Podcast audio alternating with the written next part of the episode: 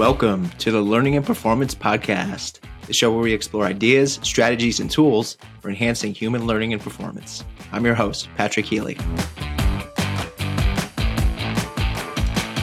Learning and performance are inextricably connected.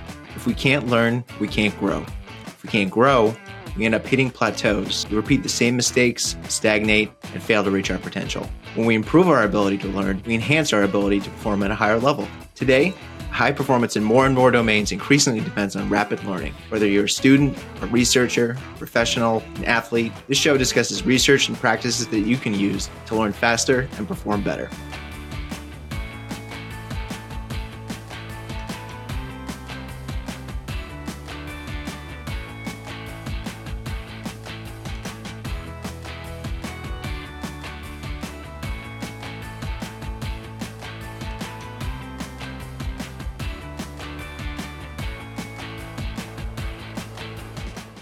Welcome, welcome to the very first episode of the Learning and Performance Podcast. I'm your host, Patrick Healy. I wanted to introduce myself for the very first episode. So, who am I? I am a learning designer. So, I help companies, universities, organizations, teams design and develop learning experiences to enhance learning and performance. In the past, I've worked for organizations like the International Monetary Fund, Harvard Business School, and Wayfair designing learning experiences for students online and face to face. My number one passion is learning and performance. I'm obsessed with helping people develop knowledge, skills, and habits of mind to enhance their performance, accomplish their goals, and advance their careers. I love to learn, and I'm a nerd when it comes to all things psychology, neuroscience, education, all that good stuff. I'm currently pursuing my EDD at Indiana University in instructional systems technology. And I am so excited to chat with some of the most interesting people in the world about the science of learning and performance.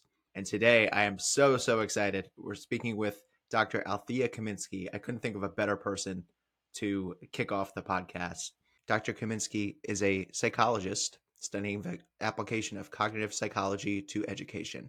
She received her PhD from Purdue University and her BS in psychology and her BA in linguistics from Indiana University, where I am going currently for my EDD. Go Hoosiers! Dr. Kaminske was formerly the chair of the psychology department and director of the behavioral neuroscience program at St. Bonaventure University in New York. She's an advocate for learning science communication and evidence based practice in teaching and learning. She also co founded the Center for Attention, Learning, and Memory at St. Bonaventure to conduct research on learning and provide professional development based on the principles from the science of learning. Most recently, Dr. Kaminske moved back to Indiana to become the Senior Director of Student Academic Support and Achievement at Indiana University School of Medicine. She is also a member of the Learning Scientists, one of a handful of psychologists and educators who are providing science communication on the science of learning to the general public. They have one of my favorite websites on the science of learning. It's a great place for teachers, students, other educators, just general humans to go to learn more about how we learn, specifically academically. They talk about a lot of great practices, many of which we discussed in this episode. I wanted to chat with Dr. Kaminske today because I think her and the learning scientists are doing something really, really valuable. And that is distilling what we know about the science of learning into simple, accessible, digestible content for educators and students. And I think they do a really good job of that. I personally have benefited from a lot of their content, and I hope you will too. So, with that, I bring you Dr. Althea Kaminske.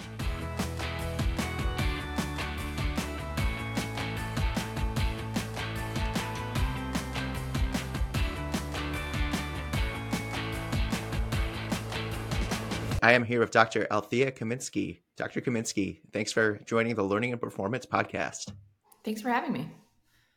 Great. So I'll already have introduced you uh, a little bit before before our conversation today, but for the listeners, can you just give a little bit of a sense in your own words of who, who are you and, and what do you do? Sure. Um, so I am a cognitive psychologist by training. Um, and for many years, I was a psychology professor at um, a university.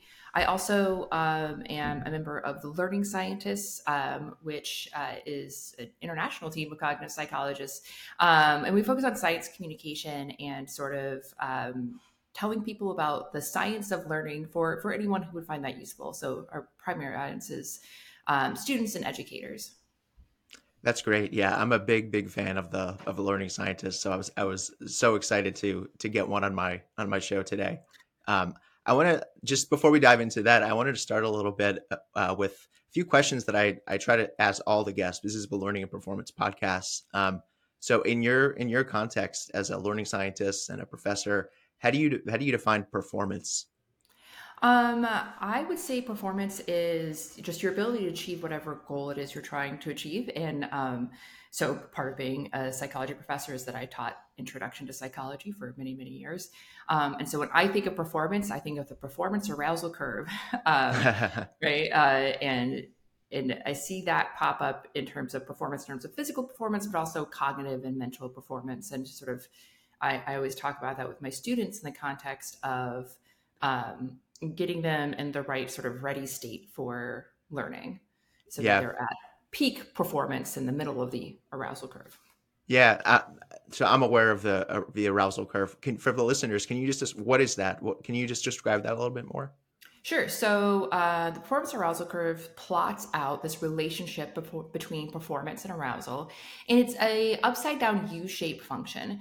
So it starts off at very low arousal. You have very low performance. You can think of this as like, well, you're asleep. There's nothing happening. Yeah, you're bored. Um, you're asleep. Yeah, yeah. It's it's difficult to perform well. And then, kind of as you warm up, as you become more sort of awake and alert, right, and your ability to focus increases, so does your performance. And so the two were going up and up, hand in hand, until you reach sort of the peak of that. And at that point, any more autonomic arousal um, is sort of becomes overwhelming. Now we've gone from being awake, alert, and focused to maybe being overwhelmed or stressed or anxious, right? And there's mm. too much happening. And then we start to see performance decrease as arousal goes up.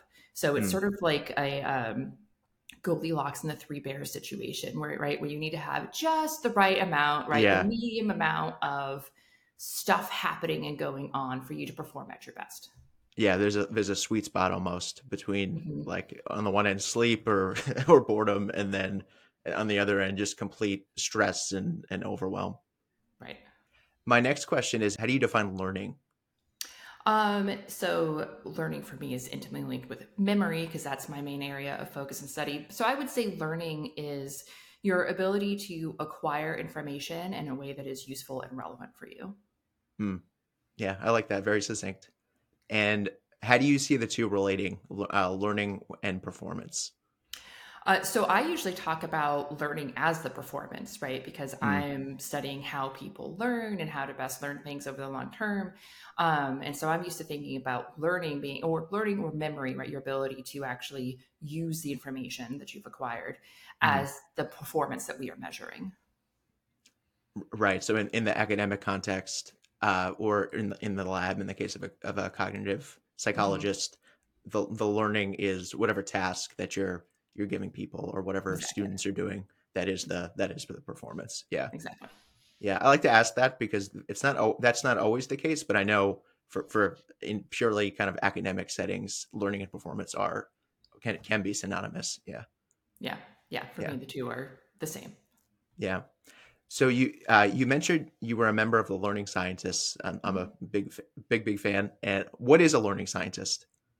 Um, so, like I said, this is our our, our group, an international team of us. Um, so we are all cognitive psychologists. We actually all have very similar background in, in training, um, and our interest is really in the science of learning. Um, and communicating the science of learning, which tends to come from cognitive psychology, specifically research on human memory, but not mm-hmm. exclusively. That's just uh, what we were all trained in. So that's what we primarily draw from.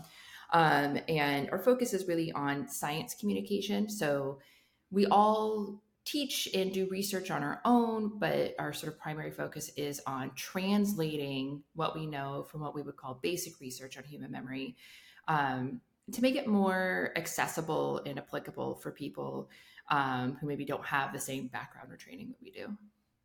Yeah, I can imagine some of your audience, like, like professors and and teachers, who are just so busy in the in their daily lives, like they don't have time to, you know, go to the cognitive psychology journals to figure for for uh, you know the latest on on how people learn.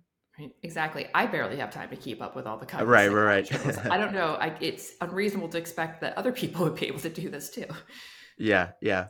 Um, so, what are some of the, uh, I guess, common mistakes or, or or myths or misconceptions that teachers or, or students have around learning? Like, what are what are some of the top ones?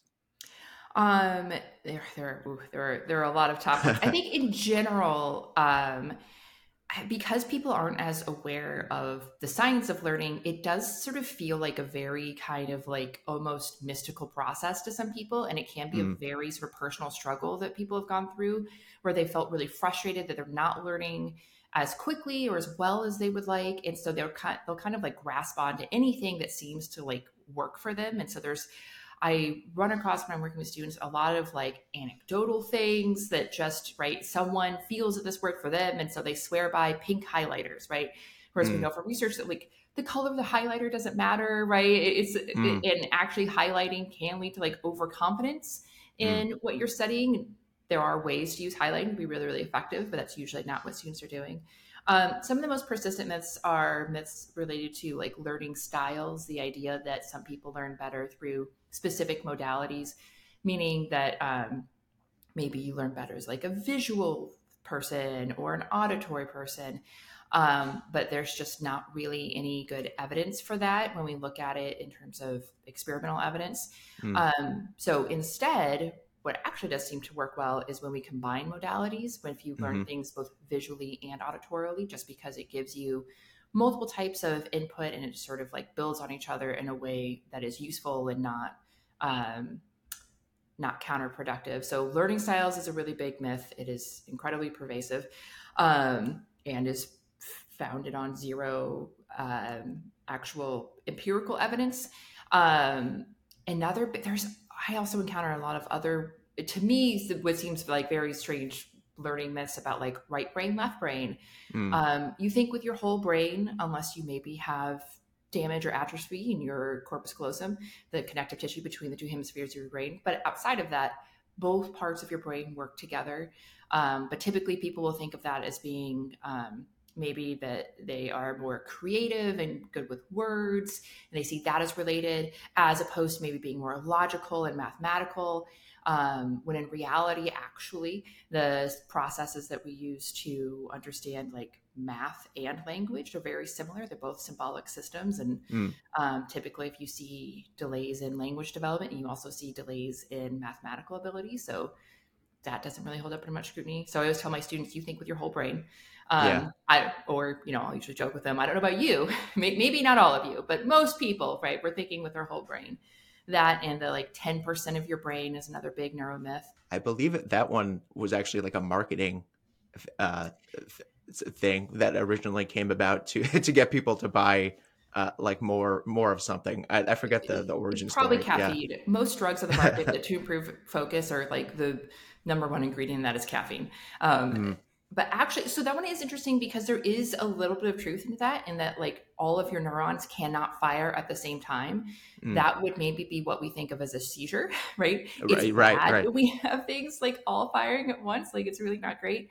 Um so instead at any given moment in time right any split second time it is about 10% of your neurons that are like like we had like heat map. It's about 10% that are actually firing but the way that our brains communicate, the way that neurons communicate is sort of firing. It's like it, you can think of it maybe as um, like Morse code, right? Where you have mm. dots and beeps.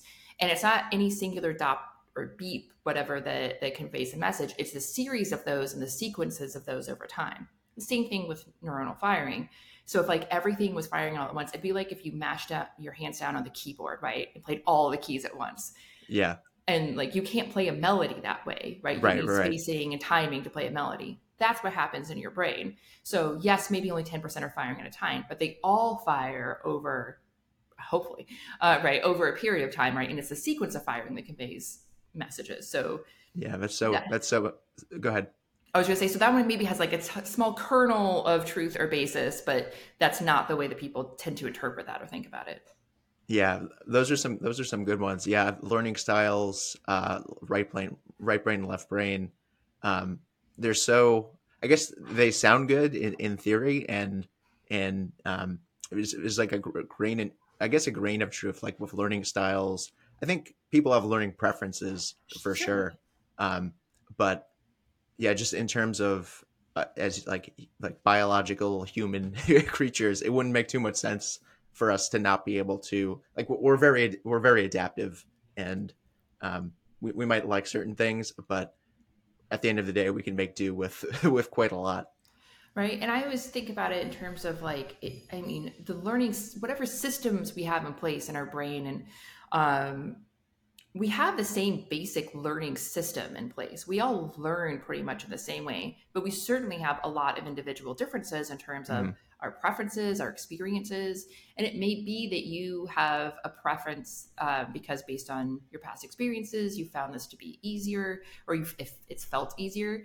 Um, although, actually, when we look at things that improve learning, you do need a little bit of difficulty. So, actually, if that even if that were to be the case that it was easier for you to learn things visually then the recommendation would be to do things um, auditorily because the visual thing would be too easy for you mm-hmm.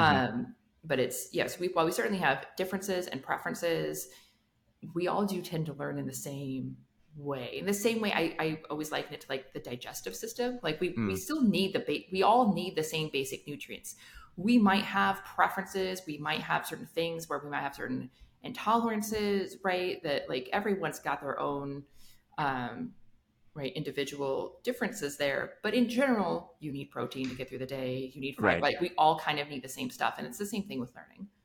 Yeah yeah. On the uh, learning scientist site one thing that you all have that that i love are six evidence-based practices just high leverage ones um, for for better learning. Could you maybe do a brief rundown of of the six and uh, we can get into get into uh, a, a, few of them or, or all of them yeah. Sure. So those are pulled um, from a, there were a few different big meta-analyses and studies that kind of identified those as like you said the biggest bang for your buck the most high impact ones. So this is not an exclusive or exhaustive list of different learning strategies. These are just the ones that we have the most and best evidence for as being really highly effective. So the the biggest one that we always talk about is retrieval practice. Retrieval practice is simply recalling or bringing to mind information. Um, mm.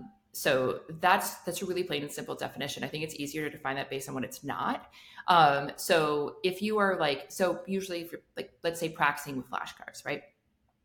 And you look on one side of it and you try to recall the word that's on the other side, you have to actually recall that word. If you have to flip the flashcard over and read it, and then you go, "Oh, I knew that." No, you didn't. That's no. cheating, right? You did not actually retrieve that. You had to right. read it, and that's a different kind of things happening, right? Um, so we can talk about in studying, but retrieval practice also happens like right now. You and I are having a conversation, and we're having to bring things to mind right? And that is retrieval practice as well. So anytime you have to bring information to mind, you are retrieving it from your memory.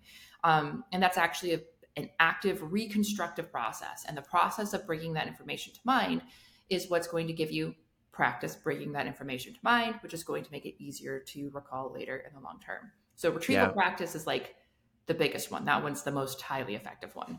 Yeah, with that's probably the one that I've used the most to improve my my own learning, and I think students, the students that I work with, uh, it's the one that they can get value from very, very, very quickly. I mean, if you think about it from like a student standpoint, if they're taking a test, let's say a, a closed book test, what they're having to do is is to retrieve, right? Mm-hmm. So it, it would make sense to during during your studying to kind of uh, you know practice for the game in in a way.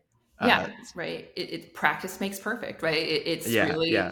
Um, it's again, it's it's incredibly powerful. It's also like the most boring recommendation because it's this is where we have to break the hard news that like there's not some silver bullet where mm. just do this one thing, you're magically going to remember it. It's, well, if you consistently practice over time, you'll get better, right? Just like right. any skill or ability that you have. Um, and the other sort of advice that I always give students there is to practice in the way you expect to be tested, right? Because mm. that's going to make a difference. If you have, um, let's say, an an essay test that you're studying for, practicing multiple choice questions is not going to be the way to go, right? Like you're not going to be using this information in the same way and so it's not going to be as easy for you. I mean it could be better than nothing but you really should be practicing the way you expect to be tested there. Yeah if you're going to take the sat or you're going to take some high stakes science test uh, try to try to practice in the format that the test is going to be in. Yes absolutely yeah um, the next one the next big one is spaced practice um, so spaced practice is uh, or spaced learning is the finding that when we space out our practice over time that is more effective for long-term learning than if we were to mass that practice together um, so here it's not about the total time that you're spending, it's about how much you've spread that out. So let's say you're going to study for three hours for some exam, right? Or for something coming up. You could study for three hours, maybe the night before, or you could study for an hour each night, the three days leading up to it. So it's the same total amount of time. You're still studying for three hours, but by spacing out that study, you will get massive improvements excuse me you'll get massive improvements in your ability to remember that over the long term yeah that's the that's usually the second one that i so i, I tutor and, and coach students on on study skills and that's the one that students usually get in theory but have a hard mm-hmm. time applying in practice you're basically telling them like instead of cramming you need to do the responsible thing and and space out your practice. Plan ahead, time management, right? There are a lot yeah. of other excuse me, there are a lot of other skills that are wrapped up in that in terms of your ability to plan and manage your time, right? And kind of know what you're going to do during those study sessions. but that's always yeah, don't don't cram is easier said than done. Yeah, exactly. Exactly. So we have number 1 retrieval practice, number 2 space practice or space learning. Mm-hmm. Uh, what are uh, what's the third? Um, interleaving is usually what I would go to next. So interleaving is when you kind of jumble it all up. So here you're, let's say in one of your space practice sessions, you are practicing recalling different words. Um, you can combine all of these in different ways. Interleaving would be you would be taking maybe similar items that you're studying, similar things, similar concepts, and mixing them up. So, mm. what you're doing by mixing them up is it's helping you to differentiate between the different concepts. So, this is really only useful when you have concepts that need to be differentiated.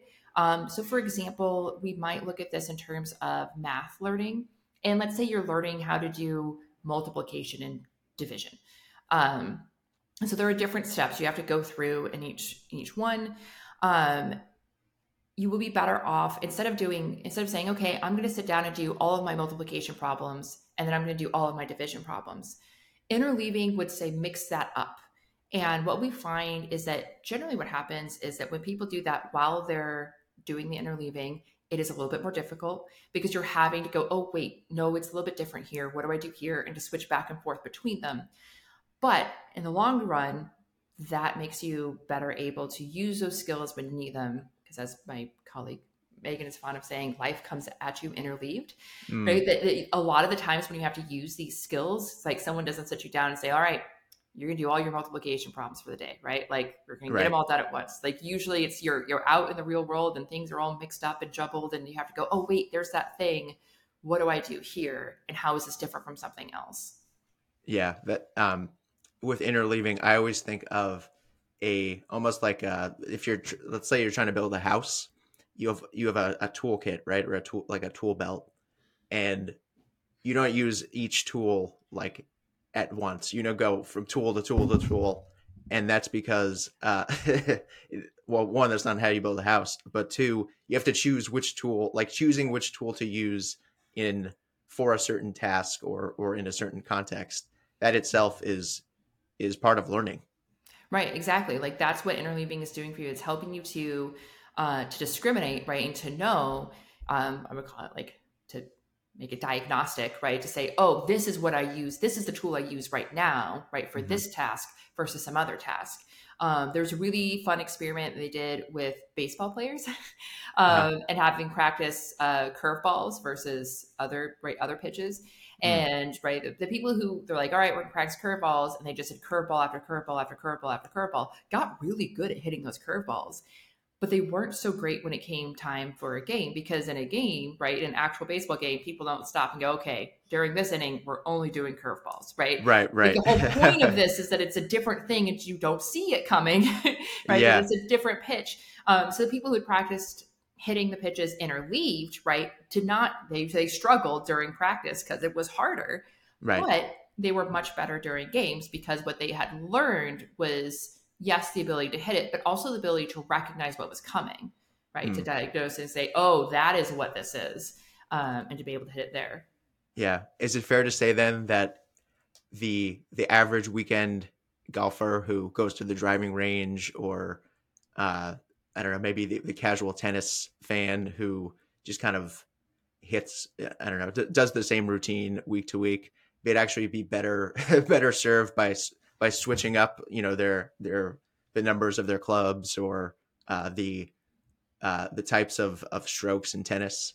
Yeah, yeah, exactly. Like I think there's something to be said for practicing a little bit so you kind of know what's going on. Like you do need to get some good feedback, right, where you can actually attain right what you're trying to do, right, where you can actually hit it. But after that, you should be mixing it up and interleaving it because yeah, in a in an actual game scenario, it's not going to be like, all right, this is the only iron we're using the entire Yeah. time, right? You Yeah. should be able to mix it up and do it different ways. Yeah, when you're in the yeah when you're in the sand trap, it's not like wait a minute, I only I only practice with the driver. right, I can't. I, I don't right. know. I don't know how to chip this, right? Yeah. Yeah, yeah, cool. So interleaving's the third. Uh, what's number Mhm. four? So dual coding, I mentioned before when we talked about learning styles because it comes up really naturally there. Dual coding is the finding that we tend to um, learn better when we mix modalities. So we typically are only we're typically talking about visual and auditory.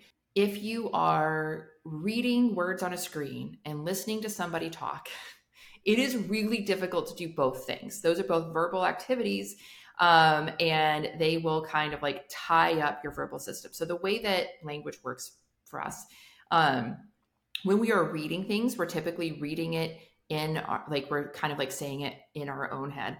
Um, and you will tend to read things at the pace that you talk. Mhm. Um, so some we have different reading speeds and different cadences. And what I will always tell my students is like you can only ever have one voice in your head at a time, hopefully, and hopefully it's yours, unless it's Mhm. me and I'm talking. So um, when we have multiple sources of verbal information, that can be really overwhelming, right? So if you have again words on the screen and you're listening to things and you're writing something down, you're also using the same sort of inner loop. Um, that's going to be really hard to keep track of. However, if we have pictures or visuals without words, and we are combining words on top of that, now the two aren't really conflicting. Now we're getting the sort of the benefit of getting information over multiple modalities um, without any of the sort of um, competition. Mm. So um, the way I apply this in my teaching is I try to be very cognizant of how much information I'm putting up on the board. I've there are ways you can apply this to PowerPoints. I've just stopped using PowerPoints altogether because of Mm. this, um, because it's so hard to like. I'm a talker, right? So it's hard for me to not talk when I have words up on the screen. So I have to pace myself, and so the way I pace myself is by having to actually physically write it out.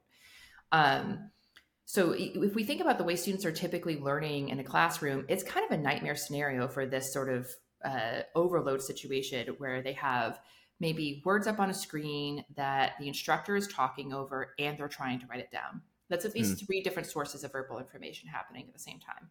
And that's a lot. And so they're having to switch their attention between those things and they're kind of losing stuff in the process. However, if you either pause, say, okay, you guys write that down, I'll give you a minute, give people time to write out, and then talk, that's one way to deal with it. It's all verbal information, but at least now it's not conflicting. Mhm. Or if you um, do have something that you need to talk about, right, include a picture or a diagram. It's just a more benefit, like you're, you're going to get different um, information that way. And some of this does depend a lot on what you're teaching, right? Um, the way, one of the ways I always think about this is in terms of um, learning anatomy. It's going to be really hard to do that without pictures. Like you Hmm. really do need, like, let's show me the skeleton. Like, where are we at when we're talking about this?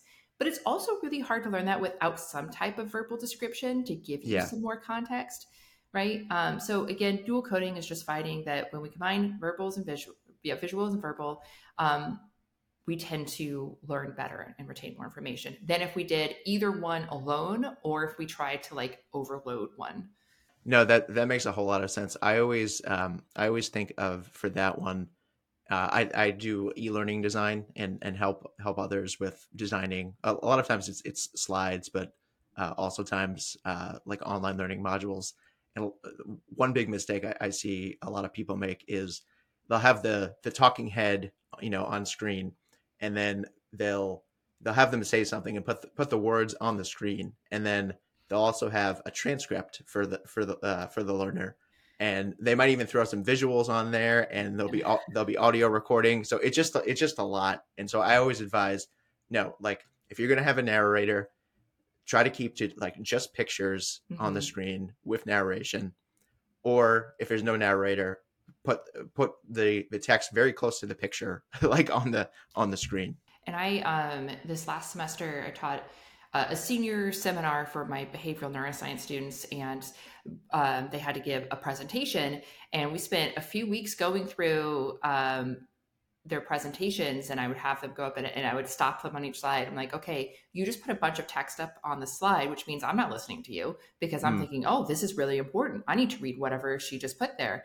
But right. you're talking about something else. So I talk about like if you're going to in it's unavoidable. You need to have text on slides. It can be really useful. Step through it, right? And so there's there are a lot of presentation.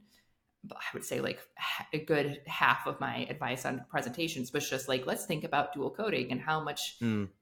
how you are directing people's attention and your job as the person designing this right is to direct people's attention in the way you want it to be directed um, and so being mindful of like yeah not overloading them with too much verbal information but also knowing like hey, a visual will be really useful here because there's just there's a lot of words going on, and visuals are also really concrete. Um, and that's really helpful too, right? To have things that are not super abstract. Yeah. Um, so having like concrete examples, and a lot of times that's what visuals is giving you. Mm. Yeah. So that's actually you just moved into a, a fifth of concrete examples, right? Mm-hmm. So why why are concrete examples helpful? Um, in general, we tend to remember concrete things better than abstract things. Um, so we've studied this in memory um, by looking at like a lot of memory research is just based on like we're giving you a list of words and we're seeing how much you remember. Hmm. When the words, and we can rate these words in terms of how abstract or concrete they are. So a word like chair, that's a very concrete. Um, you and I are probably both sitting in chairs right now. Probably people listening to this are sitting in a chair of some kind, right? And so that is a real world thing that you can point to. And if I say chair, you can picture that in your head, mm. as opposed to a word like justice. Very mm. real, mm. but very abstract, right? What does yeah. justice mean to you? Like, okay, now we're into like this is a very long essay. Um, right. It, yeah. Where's where's uh, justice in the world? Like, can you can you locate right. it? Right. Point, yeah. point to justice in the room, and you're like, yeah. Um, so that's much more abstract. In general, we tend to remember concrete things, things that we could visualize much better than abstract concepts.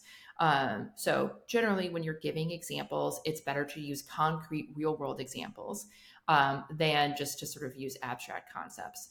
Um, Oh, related to this, um, it's typically better to give multiple examples mm. um, because uh, when people are learning a topic, it's difficult for them to kind of piece out what is like what is the real important thing that I need to know here. Um, the way I would describe it is like the deep structure. What is the underlying principle or theme or thing that I actually need to know versus if I'm giving an example, what's just kind of happens to be this example. So for example, um, when we're talking about supply and demand, right? This is a thing that people learn about in school. Mm-hmm. You might give the example of like ticket scalpers, right? Uh, people who buy tickets in advance when there's not much demand and they can buy them for cheap, and then you can sell them at the event once it becomes like a big event and people there's more demand for this but a lower supply so now it's more expensive so that's a nice concrete real world example that maybe people have some experience with but unless you give a second example of supply and demand, people might just think, well, supply and demand, that's just that thing that happens with tickets, as opposed to like, um, I'm trying to. Oh gosh, I feel like we've had a lot of supply chain like issues. A, a, uh, that... like at the at the grocery store. Like why? Yes. Yeah, why are there? Why are the eggs?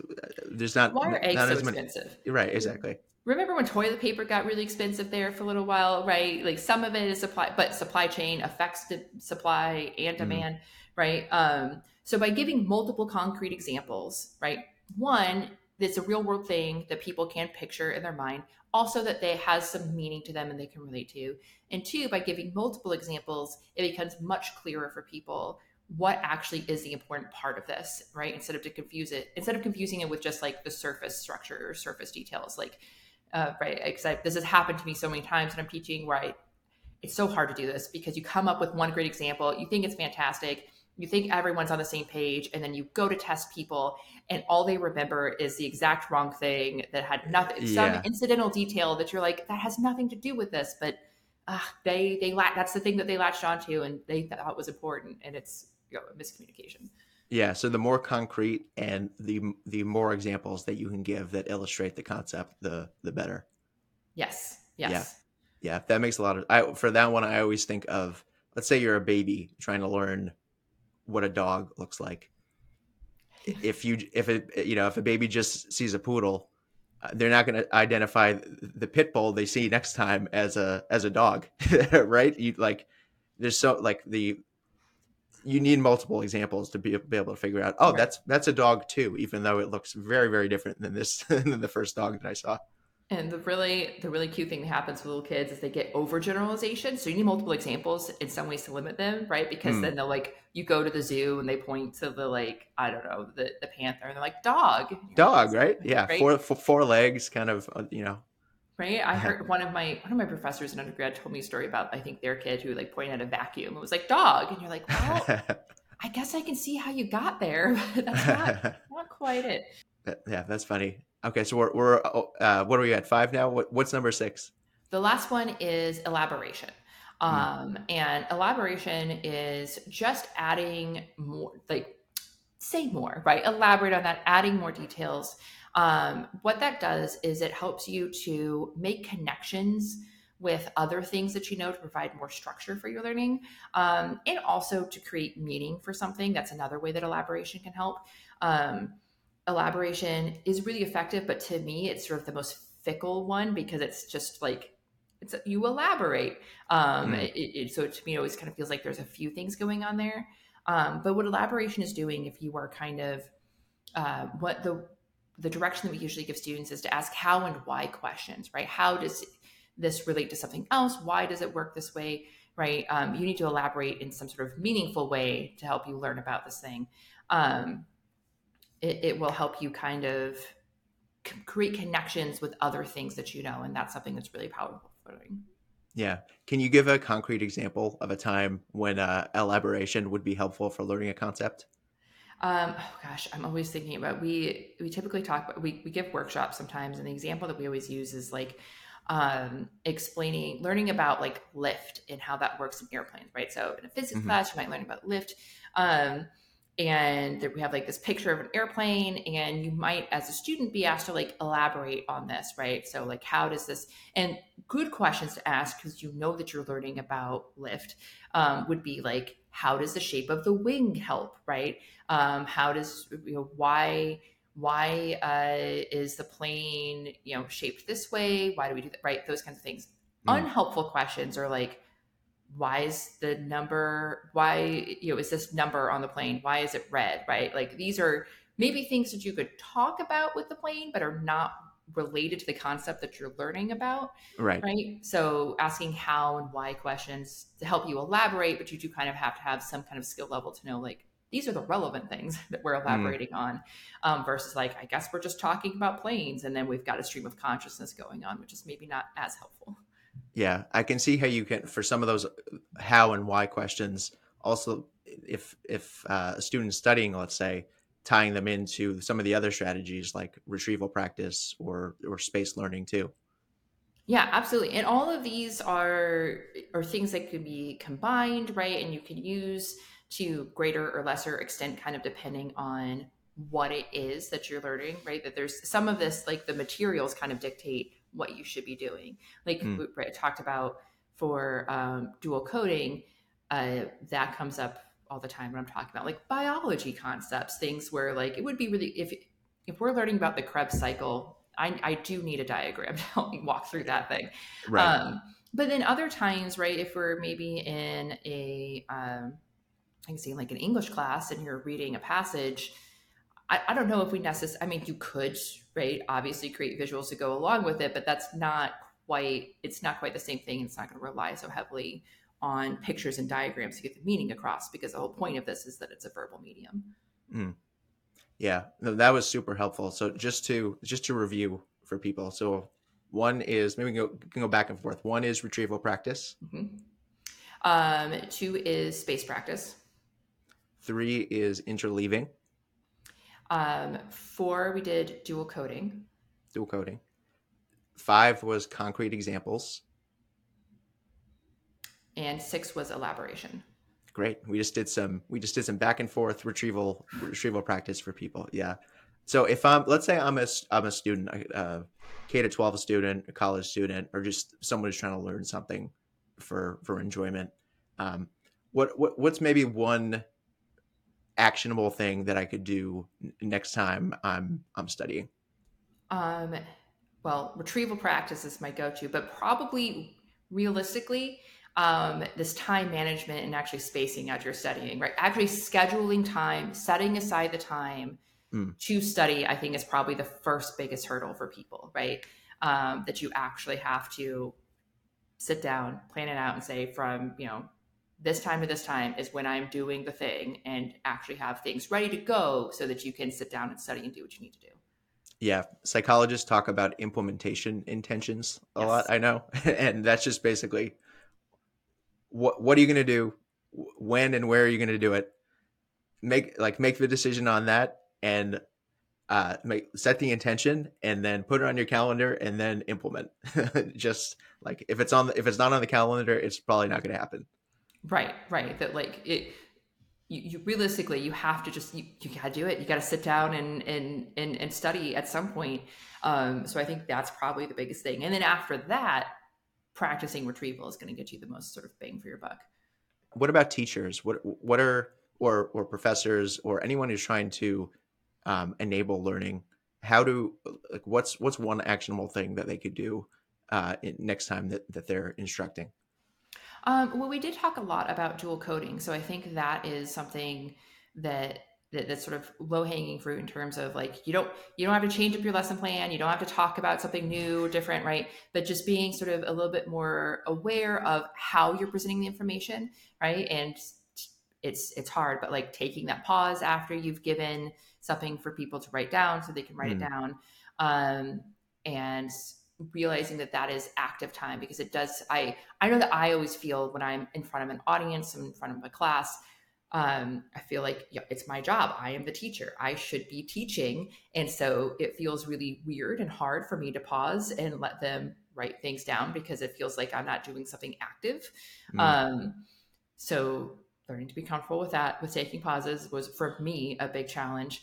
Um, but once I started doing that, it really, I think for me made a big difference in my teaching um, and how I approached it when I started looking really closely at how I was presenting information and thinking about it from the standpoint of like, all right, if I'm a student sitting there and I'm trying and I'm trying my best, right, to write mm-hmm. notes, to listen, to do all of these things. Once I sort of realized how that was affecting attention, um, I I just started cutting a, I just started cutting a bunch of information. Not everyone yeah. has that freedom, right, to do that because there are uh, certainly K through 12 teachers have a lot more um, they're just requirements of things that they have to go over. For me as a college professor, I was able to say like, um, I, what's the point of teaching this if you're not going to remember it? So I'm only going to look at the most important things to me that mm-hmm. I want you to come away with, and anything else is bonus. But like I was really clear when I designed my class what I wanted it, so I could really pare things back to make sure that my delivery was as clean and as sort of uh, purposeful as possible in terms of what I was throwing at them in any given class. Yeah, I had a professor once who said he had this little phrase that he always used was uh, "no attention, no retention." that yeah, if, you, exactly. if you don't if you don't manage the attention, there's no there's no way that their uh, students or, or, or even even you as a self study are, are going to remember.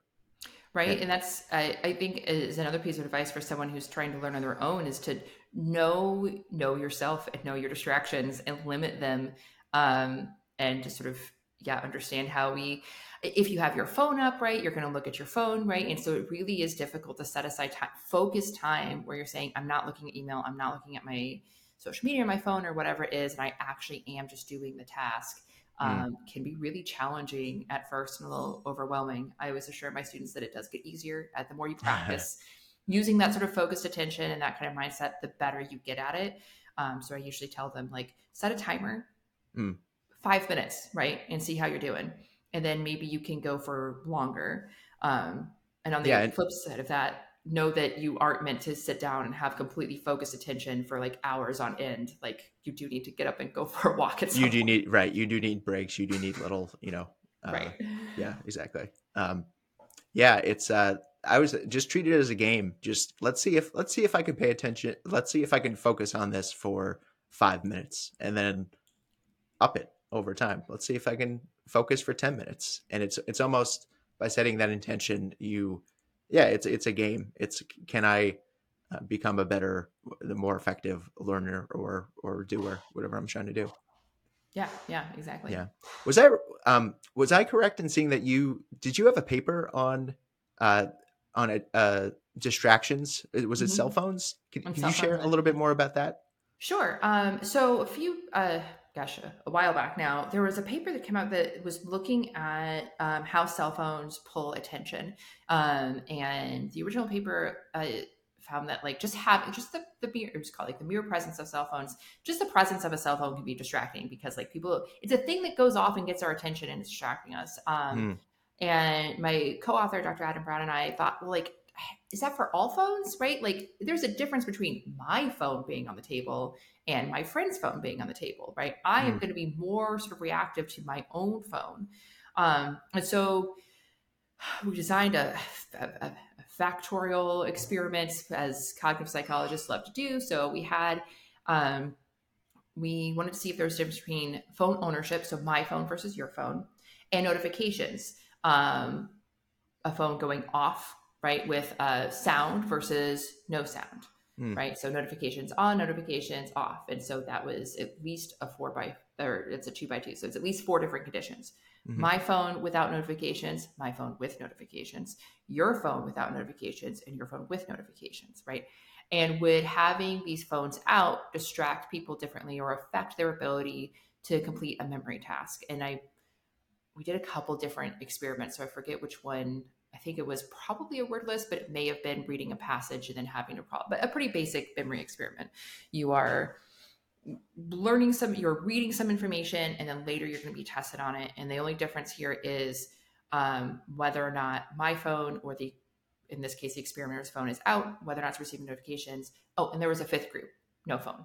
Mm. Um, and we were expecting there to be more of uh, an effect of ownership, right? Again, I know I, I'm used to the little noise that my phone makes, and I maybe not as um, you know reactive to somebody else's phone going off.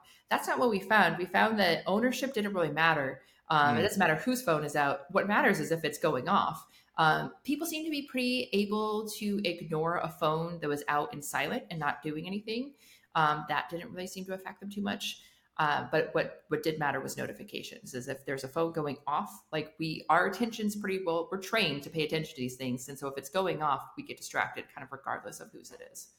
Yeah, that's that's so fascinating. I when I when I go out to dinner, I always try to just leave my phone in my pocket with notifications off because I I just know if they're on, I'm not going to be able to be fully present with with whoever I'm with. Um, and um, a, a, fun fact you should know is your food will taste better if you're not. um, oh, re- really? Yeah, how, yeah. How this, does, how this, does... this is the trick. This is how they get you on wine tours. Mm. Um, you go on a wine tour, and the whole point of the wine tour is to taste the wine, and you're there for the experience, right? Um, and I know I've had this happen to me where I've been like, "This was amazing," right? And you're really you're in the tasting, it's fun, you're kind of learning stuff, um, and then you're like, "I'll buy the bottle of wine," and you take it home, and it kind of like rarely lives up to that original experience of it part of it is because you're not paying attention to it. Usually, when we're at home and we're eating or drinking or whatever, like you've mm. got the TV on, you're doing other stuff. The same thing at a restaurant. If you go to a restaurant, typically the whole like this is the event, this is the activity. So you are giving it your full attention and you are tending to your food in a way that you do not usually when you're at home and you're on your phone, you're watching TV or whatever. Right. Um, it's it doesn't taste as good because you're not paying attention to it. So the more you're present and in the moment and paying attention to that experience, the better the food will taste because you're yeah. actually able to taste it instead of just being distracted by something else. We enjoy food every day, but we don't really focus on the sensations of our on our taste buds. Uh, right. You know, usually we're doing something, watching TV, texting, uh, reading something, and yeah, is... it's a it's a pleasant surprise when we get to do that. Yeah, when you get to go like it's why like a tasting is like you're like wow like a, a wine tasting or even like a food tasting right? Like the whole point is to like maybe you'll have someone kind of lead you through it and it is in a way sort of like a mindfulness activity where they're telling you pay attention to the sensation. What is that you know what's the mouth feel like? You know the, the mm. terms that you use to describe these things and you are you are experiencing it differently than if you had not been focusing on it. Yeah. I want to move now to ask you some some personal questions about about your uh, your learning and performance, I guess, routine. So, can you tell me about a time when you, uh, as as a professor or a researcher, when you were performing at your absolute best? I, feel like there was uh, a time, maybe it was was it last year? I, I, delivered a workshop along with some of my fellow learning scientists. So with uh, Dr. Megan Sumeracki and Cynthia Nebel, we gave a workshop for um, a bank uh, they wanted to know because they were doing a lot of training and they wanted to know what, what what should our people know about training. And what was interesting about this is we gave two workshops. We had a morning session and an afternoon session. And we had never given a workshop or you know taught this type of audience before. We weren't quite sure what to expect. And to be honest, that morning session did not go super great. Hmm. Um, mm. We there were things that we thought would connect that didn't quite. Right, there was just and the way the room's laid out, the way we kind of talked about this or led up to it. Um, it wasn't terrible, but it wasn't great. And so there was like a lunch break, and we all met and we talked about it and we made some changes. And that afternoon session went incredibly well. It was mm. fantastic. Um, and we were really lucky that the organizers were there at both, and they were super impressed by that and kind of came up to us afterwards and were commented. They're like, "Wow, you guys, you did like like it was fine in the morning. That was great. But like, it was really amazing how much better it was in the afternoon. That was really impressive." Mm. Um, and that was great because it was for us we were learning on the fly oh, okay this is you know with this audience this is the stuff that we need to focus on this is where we lost them this needs more explanation maybe we should swap when we explain these types of things. Um, and that was that was really fun because it was i was delivering right? I was performing but also um, it was a really wonderful collaboration right? And we got to kind of meet and workshop the workshop a little bit. Yeah, yeah. Right? And then redeliver it and to have that sort of like immediate feedback of like, oh, that time worked. That was the difference. That made it a lot better was was really gratifying. Yeah, I like how you, I love how you guys took like a halftime break and just changed changed the you workshop the workshop as you said.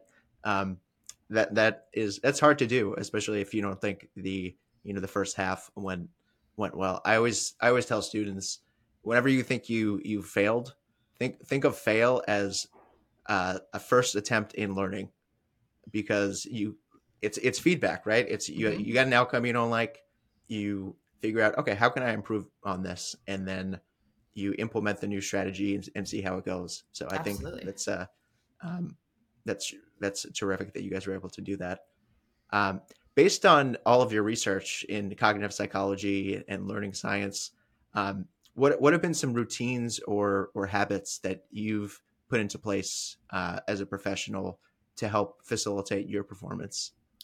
Um, I, I, actually the things that I focus on now most is um, just recognizing that my brain is in my body, and if I am not taking care of myself, mm. other things are not going to happen.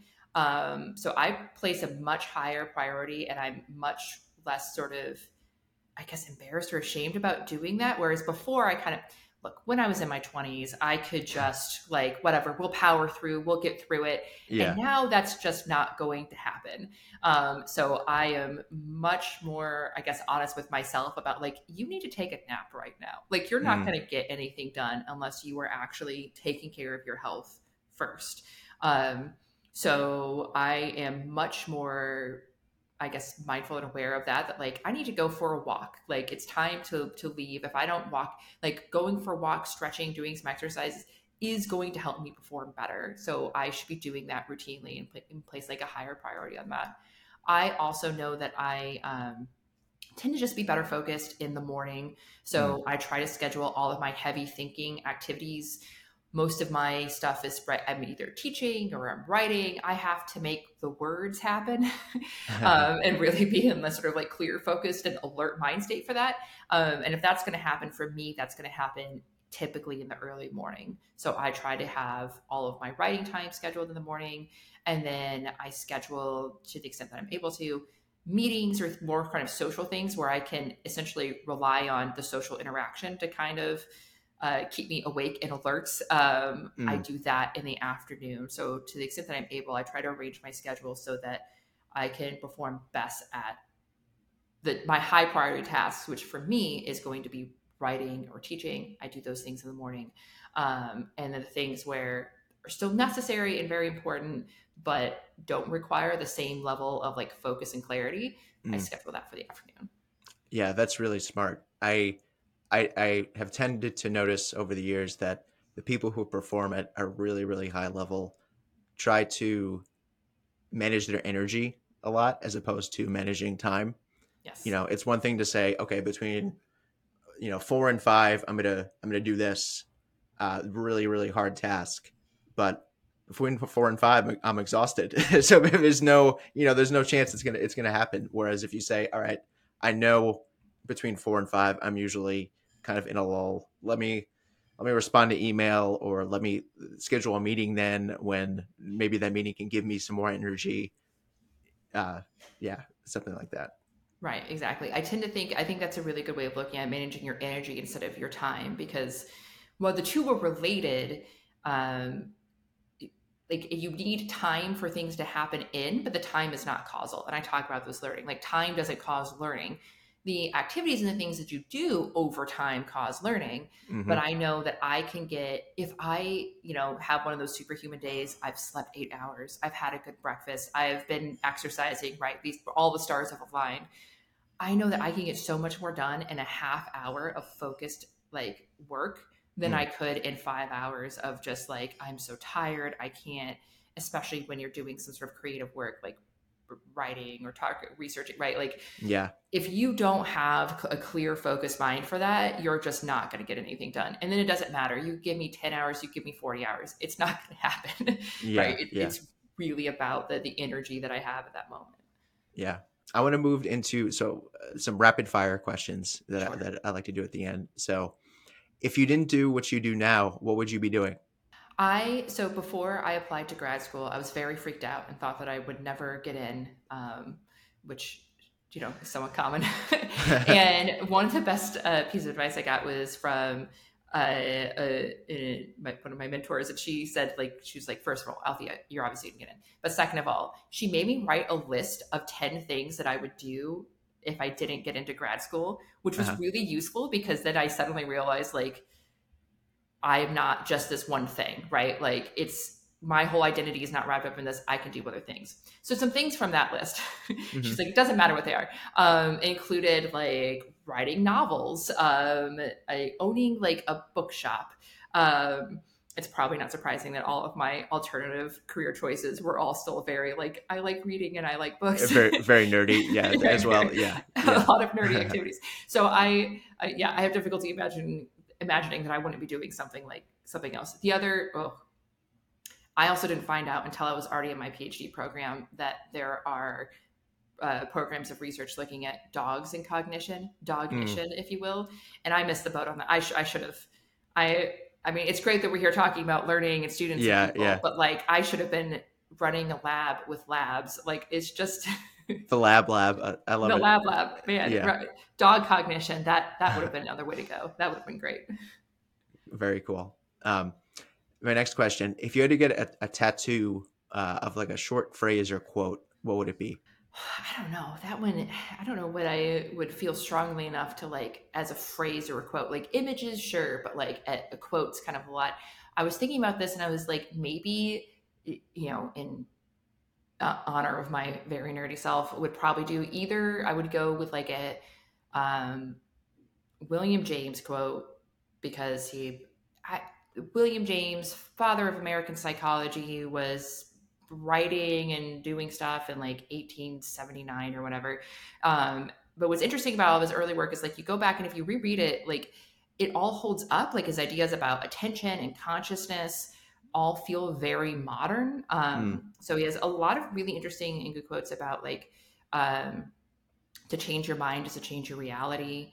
Mm. Um, uh, talk i mean all the things we talked about with directing attention are all just like he has some version of those quotes and he has some of these like little pithy sayings so either that or probably just a quote from like a fantasy novel because I do read a lot of that. Yeah. So probably if Ron is a, a Brandon Sanderson quote, um, would would be the other the other way we'd go with that. Nice, nice. Yeah, I'm I'm a fan of William James too. He was he was uh kind of before his time in a way. Uh, just a lot. He was very intuitive of, of some things that have stood the test of time.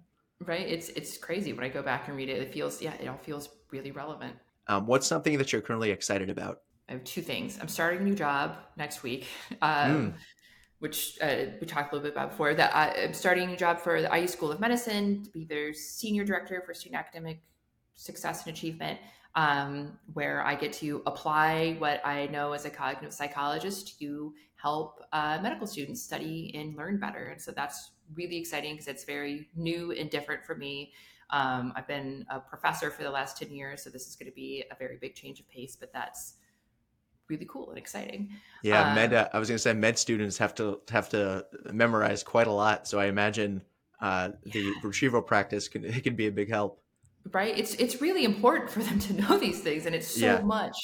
Um, so that's yeah, it, it's good. And I of course am not a medical doctor, so there's going to be a lot of learning that I'll get to do. And so I'm excited about that too. Just entering into a different setting and getting to learn what the different challenges are and like how medical school is set up. Um, that all is really exciting. Just getting to be in a different setting and learn what that world is like. Um, I'm also excited because the Learning Scientist has a book coming out. We have a book coming out in July. Ace that test, a student's guide to learning better.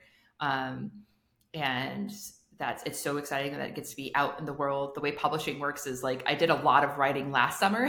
Right, right, yeah. Now I get to tell everybody about it, which is really cool. Yeah, it's called Ace That Test, and it's for for students. Mm-hmm. A student's guide to, to learning better. Um, yeah, so we wanted to write something that was really directed at students. We've seen a lot of books recently kind of directed at teachers and sort of mm-hmm. applying the science of learning to teaching, which is fantastic.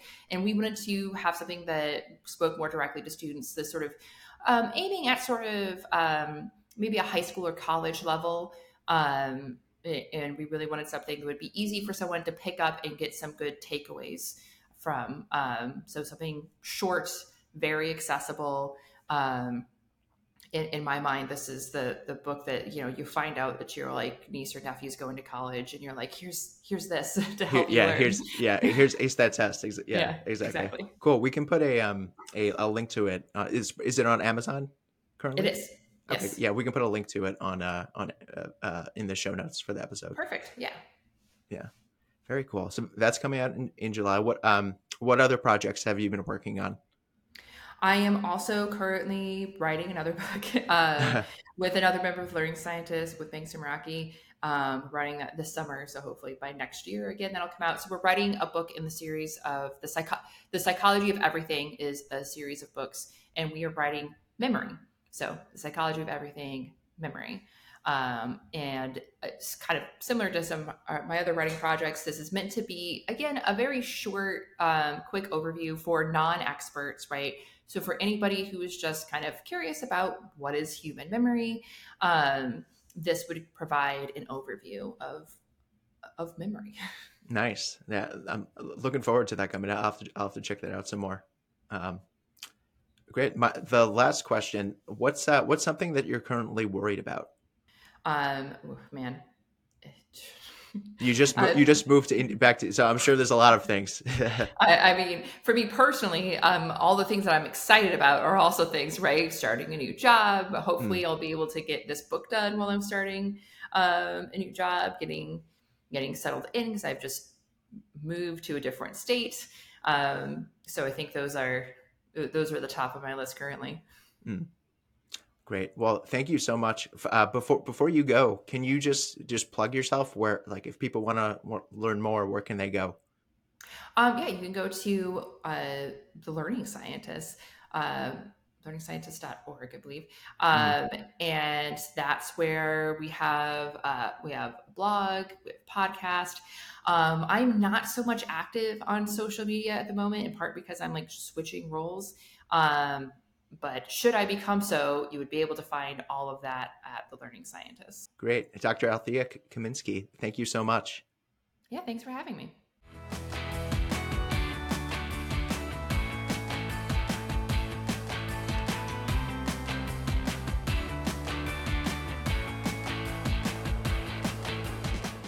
Wow. What a great episode. I had such a blast with chatting with Dr. Kaminske. We could have ch- chatted for for hours more. I hope you took away from that as much as I did. Those six practices, especially a retrieval practice, have been immensely helpful to me and I know many other people, teachers, educators, students, whether it be K through 12, college, adult learners, they're just so so valuable and and I don't think we apply them enough in in education. So if you're interested in learning more, I'd highly recommend going over to thelearningscientist.org and checking some of them out. I especially liked Dr. Kaminske's point in this interview about the optimal level of arousal. We don't want to be too understimulated or too overstimulated we really want to be in that sweet spot with whatever we do. I also liked your point about taking care of yourself when we don't have the the mental or the physical resources, we're not going to learn and perform at our best. So thank you for listening, and I'll be back next time with another exciting guest.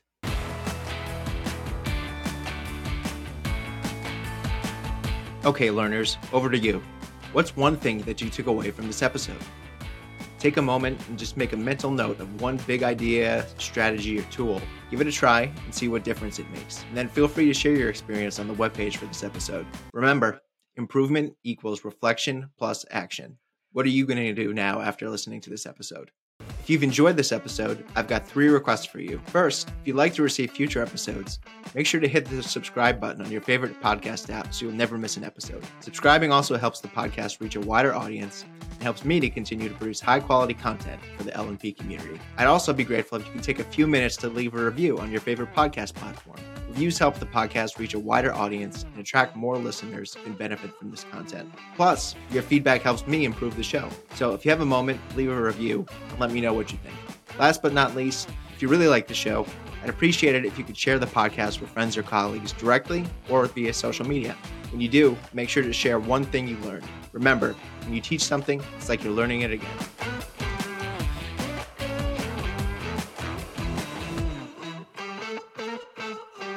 That's all for today's episode of the Learning and Performance Podcast. I hope you found the things we discussed helpful and are thinking of ways you can apply them to enhance your learning and performance. Join us next time for another episode, and until then, keep on learning.